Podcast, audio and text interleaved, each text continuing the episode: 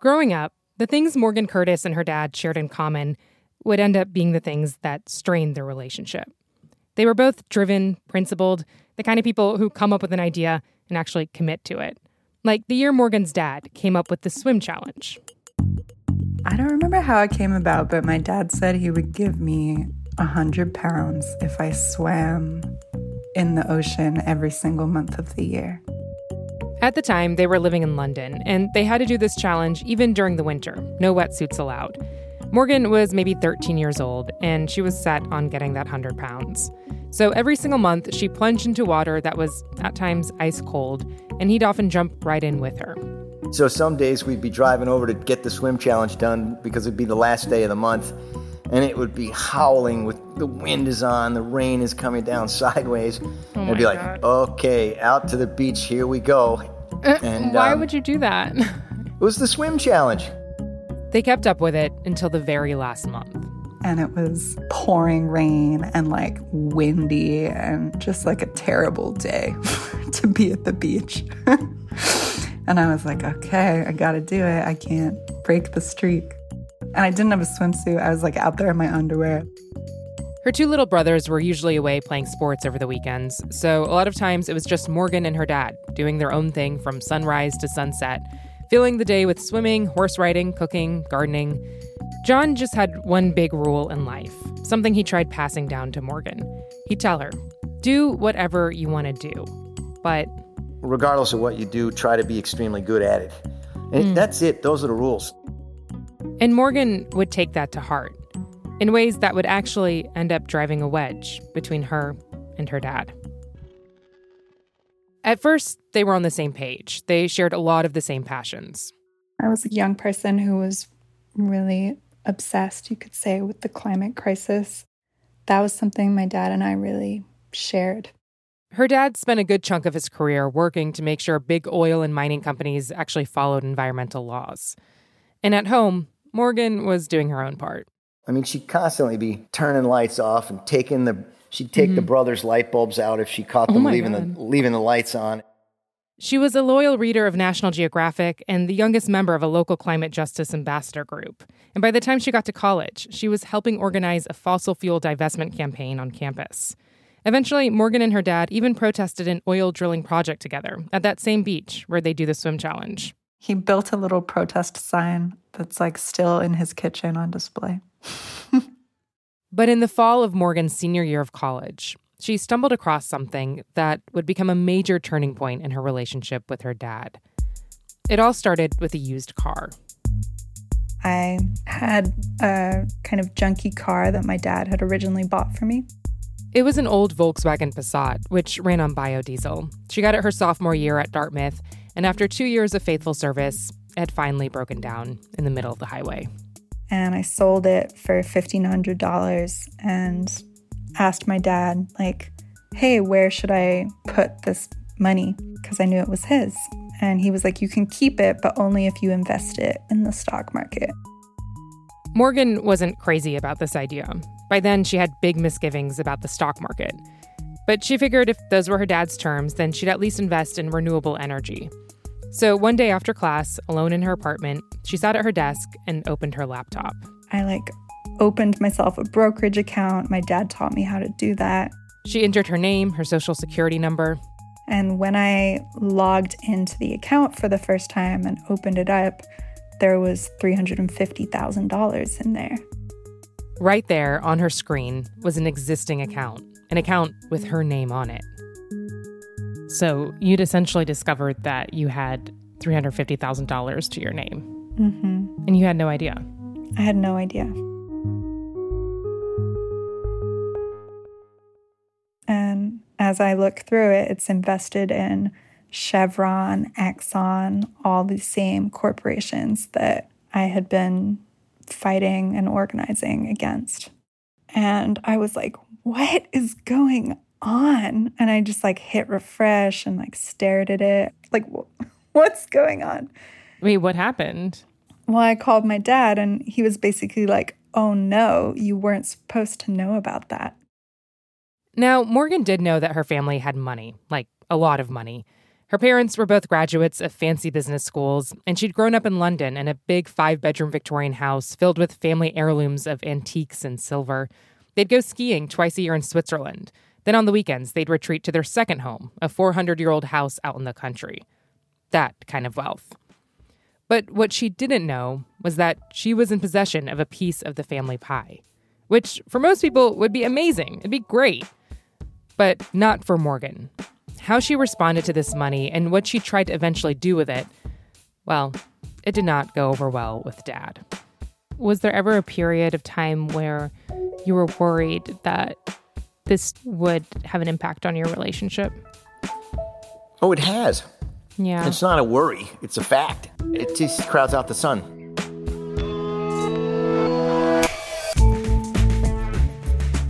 I'm Reema Khrais, and welcome to This is Uncomfortable, a show from Marketplace about life and how money messes with it. In the U.S., 40% of the wealth is controlled by just 1% of households, like Morgan's. And it tends to stay that way, as families with the lion's share keep passing their wealth down and down and down. For generations, Morgan's family has carried out this pattern. But then, into their uninterrupted line of wealth stepped Morgan. Her money choices have completely reshaped not only her relationship with her dad, but they may upend about 150 years of inherited family wealth. This week, we go with Morgan as she tries to turn the beloved American ideal of wealth completely inside out.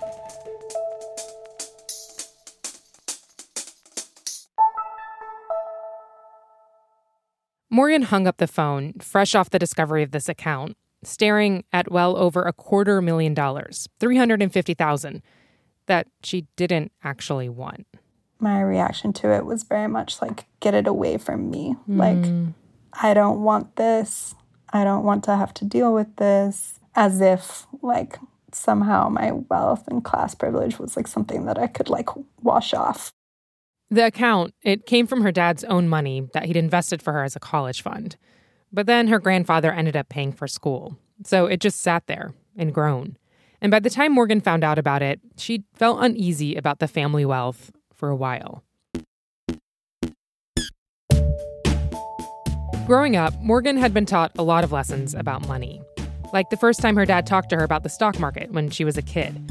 He sat her down by the fire and said, "You know that jam Smucker's? Well, we own a tiny piece of it. It's called a stock." So he was like, when people buy a lot of Smucker's, that's good for us because the stock will go up and we'll get more, and it's a good thing to own a small piece of a big company. And then there were the entrepreneurship lessons. Morgan's brother wanted to set up a lemonade stand with her at their weekend house. And for most kids, that would be just like a cardboard sign, a pitcher of lemonade, paper cups, but not in Morgan's family. My dad really wanted us to learn how to run a business properly, I guess. And so my brother went and got a food safety certificate where he was like literally the only kid in the class. And then we went to like the wholesale fruit distributors to buy like a crate of lemons. But the same way a lot of us don't totally understand what's different about our families until we're older, because we just grew up enveloped in that version of the world, Morgan didn't totally understand just how rich they were when she was little. She spent most of her time surrounded by kids like her, wealthy kids who went to her private school and lived in big, lavish homes. One of the few times she'd step outside of her bubble was when she'd go to the stables to ride horses. And it was there that she had one of her first big wake-up calls. She'd made a friend when she was 10 years old, the year she'd gotten a pony as a birthday present. When Morgan had to go back home to her prep school during the week, this friend would help ride the pony, make sure it got exercise. And when the two were together, they'd gossip, goof around, typical kid stuff. But when they were in high school, her friend suddenly mentioned something in passing. She just left school at 16 to start working to support her mom with the bills. Single mom. Her friend had just kind of mentioned that she needed to help her mom pay rent. But it hit Morgan hard, made her realize they lived in completely different worlds. It was really clear to me that I didn't have to do that. And at 16, I was being oriented towards, you can focus on school. It's the most important thing right now is to get into a good university and don't worry, that's going to be paid for too. Morgan was slowly crashing into the reality that the world can be deeply unfair, just by chance. You can get lucky or be dealt a tough hand for no reason except for the lottery of your birth. And Morgan had drawn a winning ticket. But instead of feeling lucky, it felt wrong. It felt kind of like just a personal or like individual unfairness that I wasn't fully able to grasp the extent of, like, oh, this is systemic economic inequality, and this is actually how things are set up to be.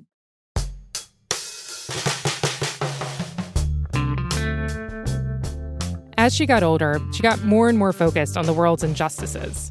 First, it was the climate crisis, but soon enough that expanded to social justice activism. By the time she got to college, this had pretty much become her calling. She was that student holding protest signs in the quad, driving down to D.C. to march on the Capitol, collecting petition signatures in the student office. But as vocal as Morgan was about her activism, she kept quiet about her money. It was easy to fall into the story of, like, there's us and there's them, and, like, the us is like the people and the them is the wealthy people. And it was like, oh, can I get away with being in the us? Because I sure don't want to be in the them.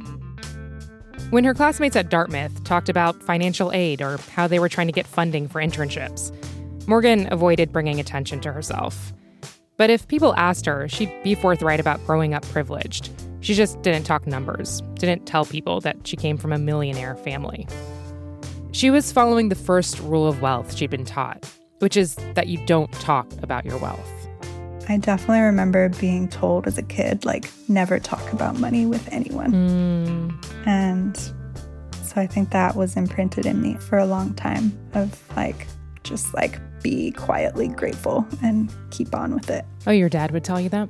Yeah, it was considered rude to talk about money. But everything started to change when she stumbled into her $350,000 account.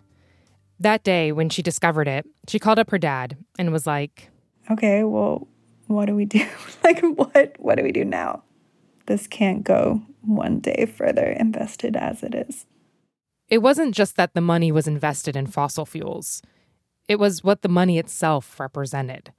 She had grown up surrounded by these titans of capitalism. I grew up with, like, oil paintings of ancestors on the wall, like, oh, wow, old white men in fancy frames.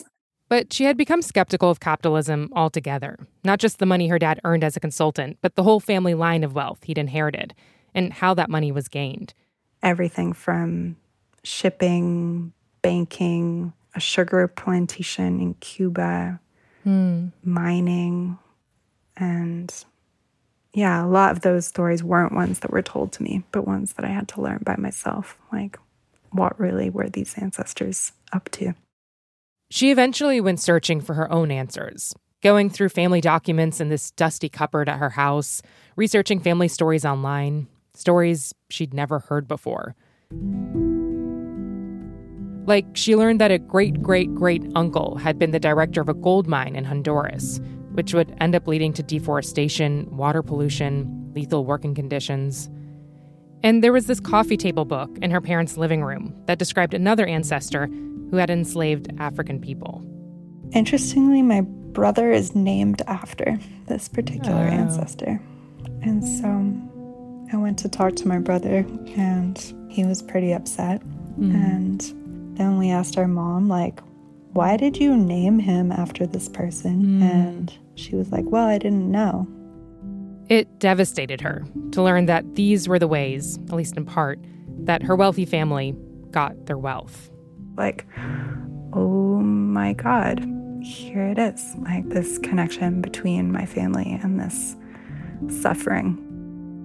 Now that she understood what perhaps those men in those frames and others had done to get the money, and better understood systemic inequities in the world, she just couldn't stomach doing what so many generations before her had done. She couldn't be quiet about the money anymore. And you can argue that this is where Morgan's story really starts. This wasn't just about her ancestors anymore. This was about her, her money, her complicity, her choices. Maybe she couldn't stop the rest of the family's wealth from accumulating, but now she had a piece of the wealth herself, And with that, she could do something different. So you start realizing like, oh my God, I have all this money. And then do you remember one of the first conversations you had with your dad about what you wanted to do? I remember telling him that I wanted to give it all away. All of it. Yeah.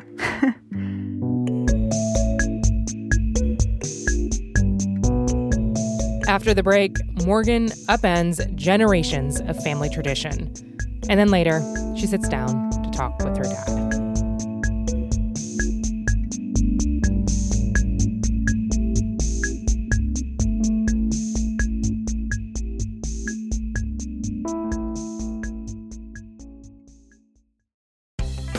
Talking to your backseat babies about money can be so hard. In fact, you probably don't even know where to start. So that's where the newest version of the Million Bazillion Academy steps in, our email newsletter course. You can start whenever, and you'll get a new lesson each week that you and your kids can complete at your own pace. They'll learn about crypto, the stock market, and so much more. And best of all, it's free. Million Bazillion Academy, making kids smarter about money. Sign up today at marketplace.org/academy. When Morgan says she wants to give away all the money, she literally means all of it. Every last cent of that $350,000 in her account down to zero. I just became increasingly clear of like, I don't want this money. I don't need this money. Like, I already have so many privileges in this lifetime. And so if there's something, better, even healing that this money could get up to. That's what I want to do. But was there a part of you that was like, okay, I'm going to donate a lot of this, but I'm going to at least keep a little nest egg for myself? No. No, yeah. No. Morgan wanted to redeploy the money. She was looking mostly into climate justice groups and indigenous and Black-led organizations working on healing and land restoration, basically communities she felt had been harmed by her ancestors. But generations upon generations of her family had followed this cardinal family rule of passing on wealth, not giving it away. And now, not only did she tell her dad, I want to give away this $350,000, but also anything you're thinking of giving me down the line— yeah, plan on me donating all of that, too. At times, it does feel like a personal attack. Now, that might say more about me than about Morgan, and I recognize that. But, I'm caught in the firing line between an ancestral tree that I didn't create. Mm-hmm. I've got a little place in it. And Morgan, she's elected to just say, everything was fine up till this point, and I'm changing it. For John, the thought of giving away so much money, it's not just that it ran against everything he'd learned about how to manage finances. It's that John had grown up being taught that the family wealth was a kind of stewardship, that he has a duty to shepherd it from one generation to the next, and to honor that legacy, not feel ashamed of it. If you follow it through and you have, a whole long line of custodians, passing money down the generations, that's the value. It's not, just consuming it or squandering it or giving it away or gambling and losing it. It's that just quiet duty to past generations of being yet another custodian. Sounds like it's a source of pride, right? I think growing up it was that way. I think Morgan's, trying to turn the table on that. And look at, all the injustice that may or may not have occurred. But I think for me, it was a sense of some responsibility to say, you should probably accomplish something if you're in this tree.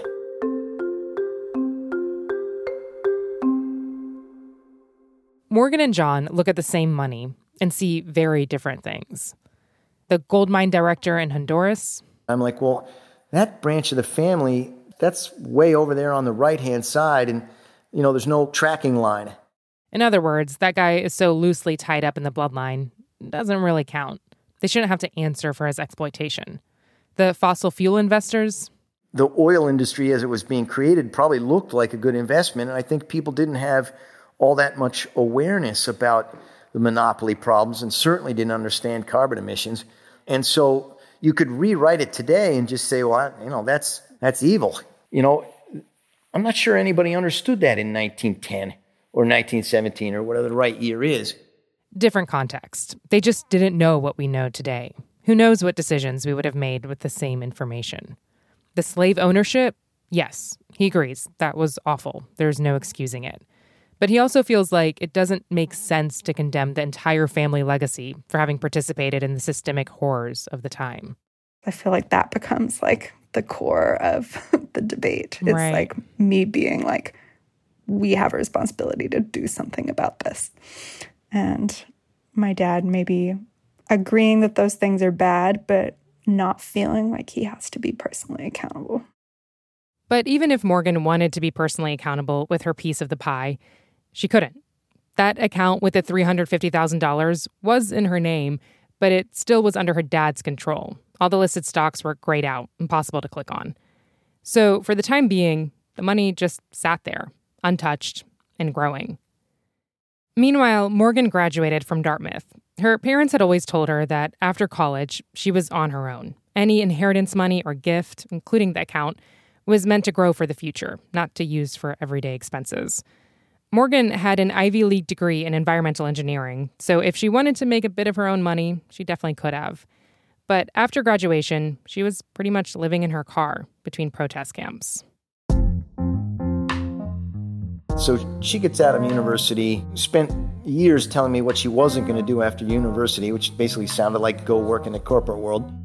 Instead, Morgan moved into this intentional community in Oakland. Essentially, it's this multiracial, cross-class, interfaith housing nonprofit. It's got over 30 people, and folks can choose to give whatever amount they can to pay rent each month. The whole ethos is rooted in this gift economy, anti-capitalist philosophy.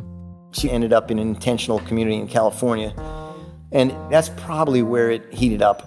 Dad likes blaming my personality traits on California. And it's at this point, as Morgan gets deeper into her organizing, into healing and reparation work, that she starts pushing her dad about getting access to the account, which would almost always lead to arguments. They'd spin round and round, her dad saying, family wealth should stay in the family. It's our duty to pass it down. I'm supposed to be taking care of that. And Morgan saying, how dare we keep this? There's blood on this money.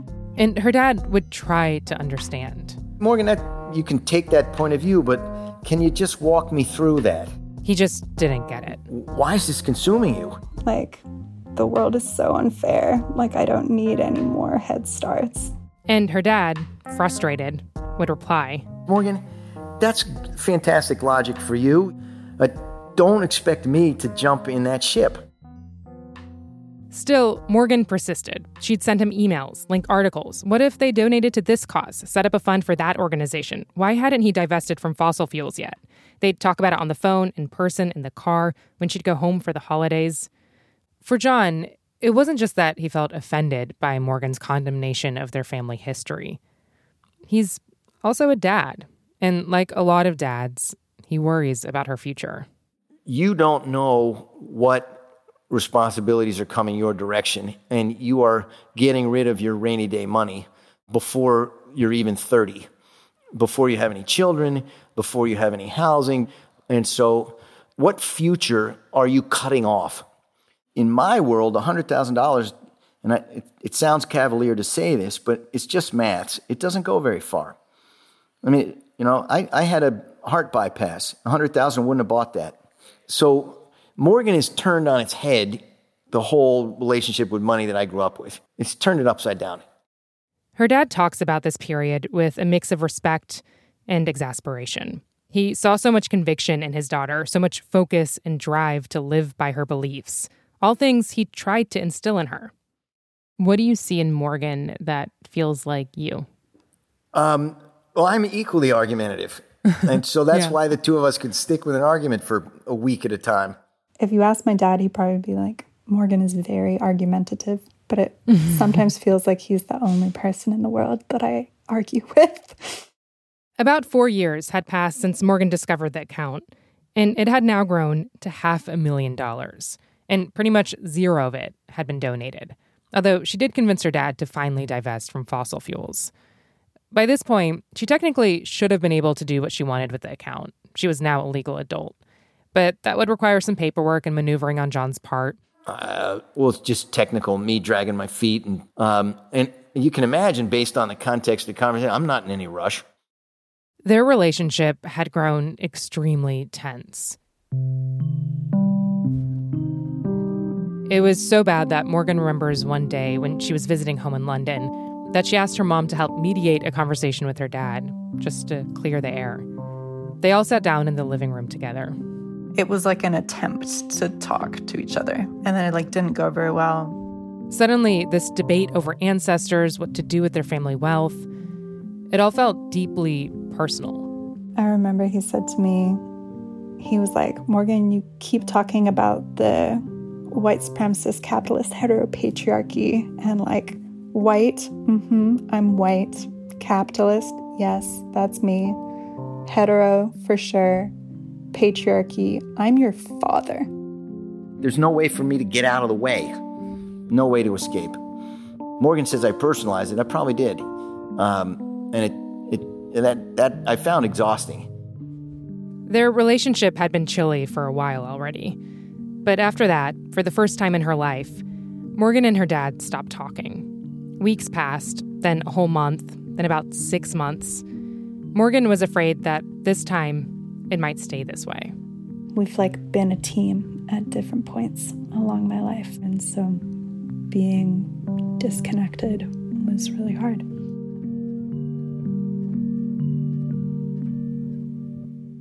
It wasn't until her family went on vacation together to Costa Rica when Morgan once again worked up the courage to end the stalemate. At this point, they were barely making eye contact.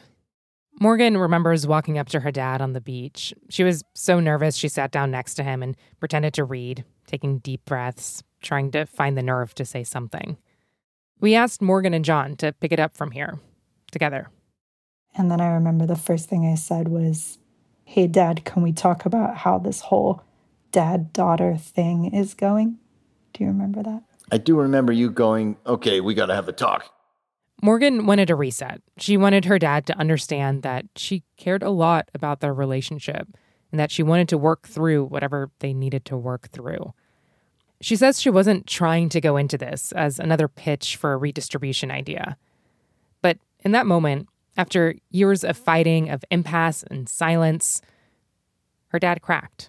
My dad said to me, okay, you can give $50,000. I was like, oh my God. Her dad had finally granted her permission to give away some of the money in that account, $50,000 to a climate change organization of his choosing. I remember finally just going, well, you can write the check from your account.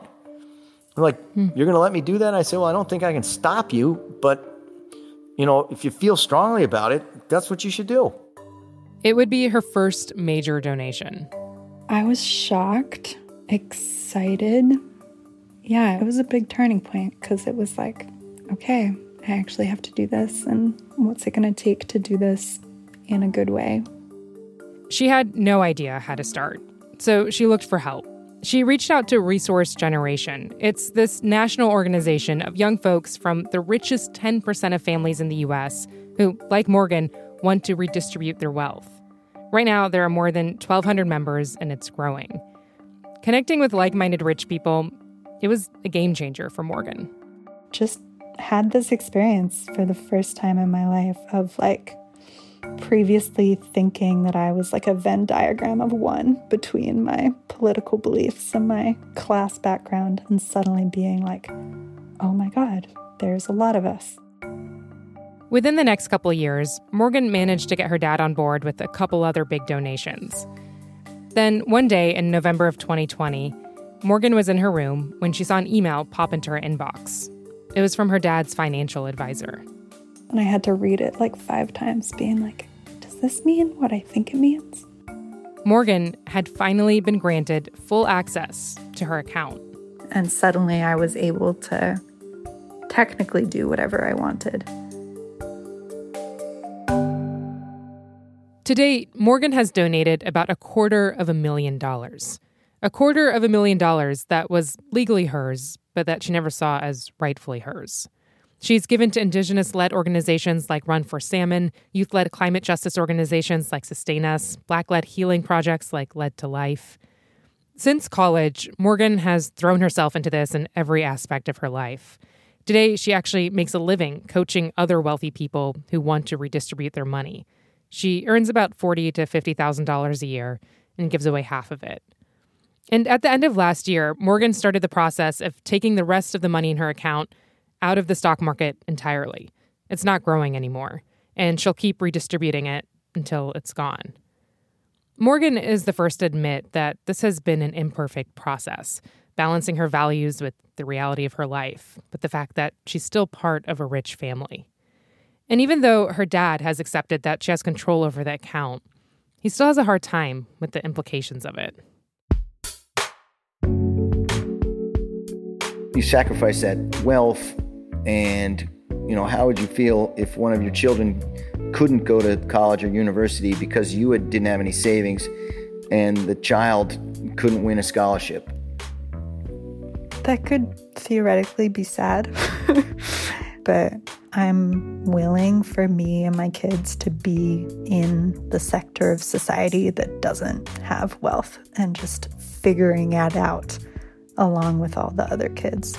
And there was something about being in college and having it all paid for that I think it also had me take college too much for granted. You still have the opportunity to pay the family back more. It's no problem. Well, I hear some worry in your voice, John. Is that what that is? It's just a simple idea of unknowns. Morgan's making a sacrifice of an unknown. And it's okay. You know, it's her call. And frankly, whether I agree with it or not, it's legally her call. The challenge of you getting rid of that money is that I earned it. And I could have done lots of other things. I mean, I could have bought lots of new pairs of skis instead of putting that money in your name with my earnings. And so now it's being put to different use than I had intended. I've gotten over it. Tough. I'm curious, Dad, when you say that about the new pair of skis, if there's anything that I have done and am doing with that money that feels good to you. Like, oh yeah, I would rather have it funding those Indigenous people returning to their land than have had a new pair of skis 20 years ago. No, Morgan, I was going to say I got a birthday coming up. Seriously though, Dad. Like, is there anything about me redistributing it that feels good to you at all? Or is it all like, oh, I wish I'd spent it? It's not even spending it. It's just, you know, my causes might not be your causes. In fact, there is a lot of overlap between what Morgan cares about and what John cares about. You know, they're both committed to protecting the environment. John has spent the last decade of his life financing the rescue of a botanic garden and directing it with no salary. He also did divest from fossil fuels, and he's in favor of a wealth tax. But it's like those overlaps aren't enough to smooth over this fundamental friction between them, this impasse where Morgan condemns the money and John doesn't. And Morgan hasn't just changed the game for herself. She's changed it for her whole family. Because the thing that they haven't spoken too much about, the big fat elephant in the room, is what Morgan's redistribution means for the rest of the money she was once upon a time set to inherit. There's an old assumption in my family that was called the, you know, take whatever it is and divide by the number of kids you have. That was the old way. Yeah, I don't think we've spent a whole lot of time on what the future looks like. No, I think you've said that you're thinking about it. I don't have a well-drafted will that starts to really, you know, stare at some of these questions. You know, the track you've taken is put new questions on the table, which I don't have all the answers for. Well, Morgan, I know that this is, you know, kind of a heavy question, but I do think listeners will wonder this. How would you feel if you didn't get any inheritance? I don't want to find that out in the weeks or months after you're gone, Dad. Like, I don't want to both be, like, grieving losing you and suddenly learning what you've decided.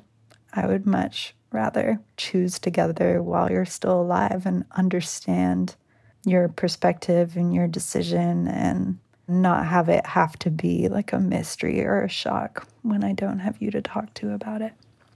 Oh, yeah, I get that. I'm not assuming it's going to be a shock reveal. That's good.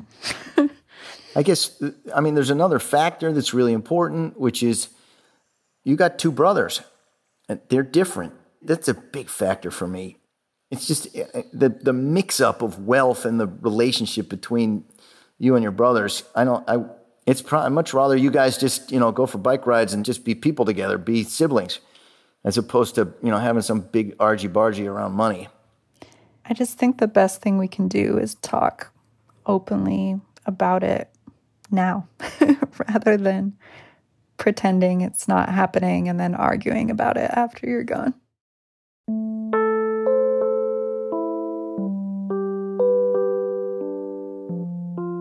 Hearing Morgan and John talk, it's clear that this is all still really hard and really unresolved.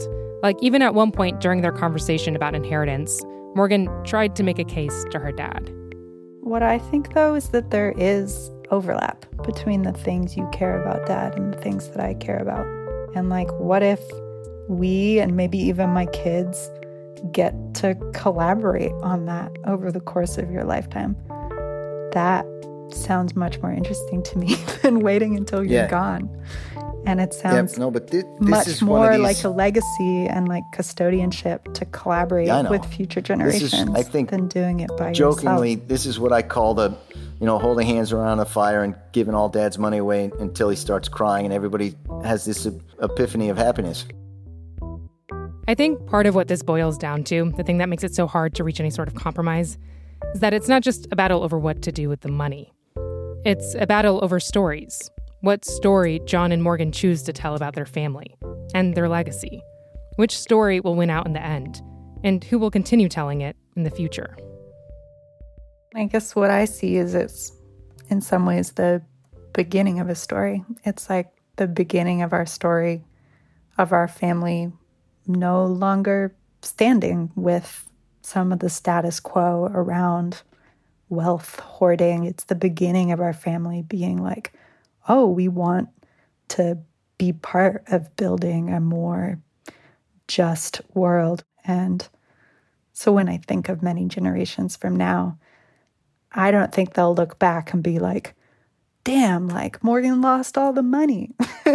I think they'll look back and be like, wow, our family took part in land theft and in slavery and in global business. And then we became part of the healing of those things. And the story will just look different. It won't be over. That's the story you want to write for your family, your descendants. And you may have somebody else who wants to write a different story. I mean, it's just, you got a different relationship with that tree than I have. It's okay. I feel a lot of responsibility looking at that family tree to try to, make a difference, make a contribution, do something of import to, continue some legacy. You feel responsibility. It's just a different one. Mm-hmm. Yeah, I definitely similarly feel a lot of responsibility. And it's also about legacy, but it's about shifting. I'm okay. You take that responsibility, do your maximum with it, and you're free to do that. I would like the same freedom. Their conversation lasted for almost 3 hours. And throughout it, I could hear the struggle in each of their voices, trying to build common ground while also standing for what they believe in. Especially for her dad. There's resistance. But you can also tell he wants to be a supportive father. So he tells Morgan, do what you'd like. Basically, you do you. I mean, go for it. Go for it. Move as much money as you can. You've got check writing capacity. Off you go. Well, I would say that feels new to me today. Just the off you go, go for it sort of message is one I have not received before. Maybe you haven't heard it, but I keep, over and over again, it's, I don't mind what you do. Just do it really, really well. That's where I'm at. So what am I starting to admire is it's starting to look like you might be doing extremely well. Oh, thanks, Dad.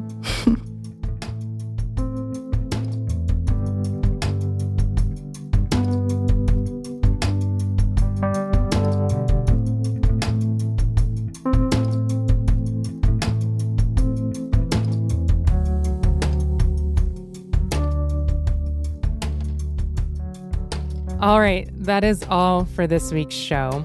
We are so excited to be back, and we'll have another new episode next Thursday. In the meantime, if you want more This is Uncomfortable, you can do that by signing up for our newsletter. Each week, I write about what's on my mind, and the team puts together a really solid list of recommendations of things to read and watch and listen to. You can subscribe at marketplace.org/comfort. Also, if you have any thoughts about this episode, if it brought up anything for you that you want to share, we'd love to hear it. You can always email us at uncomfortable@marketplace.org. And if you want to know more about Morgan and her work, you can check out her website at morganhcurtis.com. Our team is me, Reema Khrais, Donna Tam, Peter Balanon-Rosen, Phoebe Unterman, and Camila Kerwin. Camila Kerwin lead produced this episode. Megan Dietrich is our senior producer. Our intern is Serena Chow. Our editor is Karen Duffin.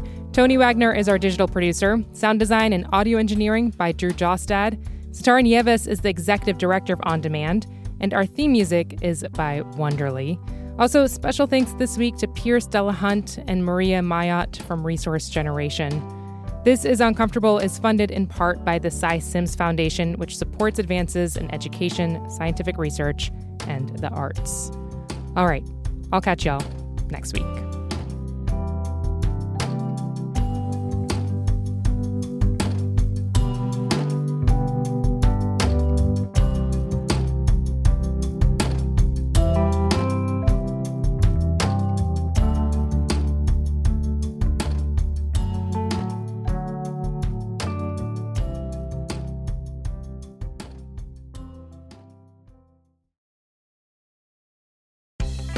Talking to your backseat babies about money can be so hard. In fact, you probably don't even know where to start. So that's where the newest version of the Million Bazillion Academy steps in, our email newsletter course. You can start whenever, and you'll get a new lesson each week that you and your kids can complete at your own pace. They'll learn about crypto, the stock market, and so much more. And best of all, it's free. Million Bazillion Academy, making kids smarter about money. Sign up today at marketplace.org/academy.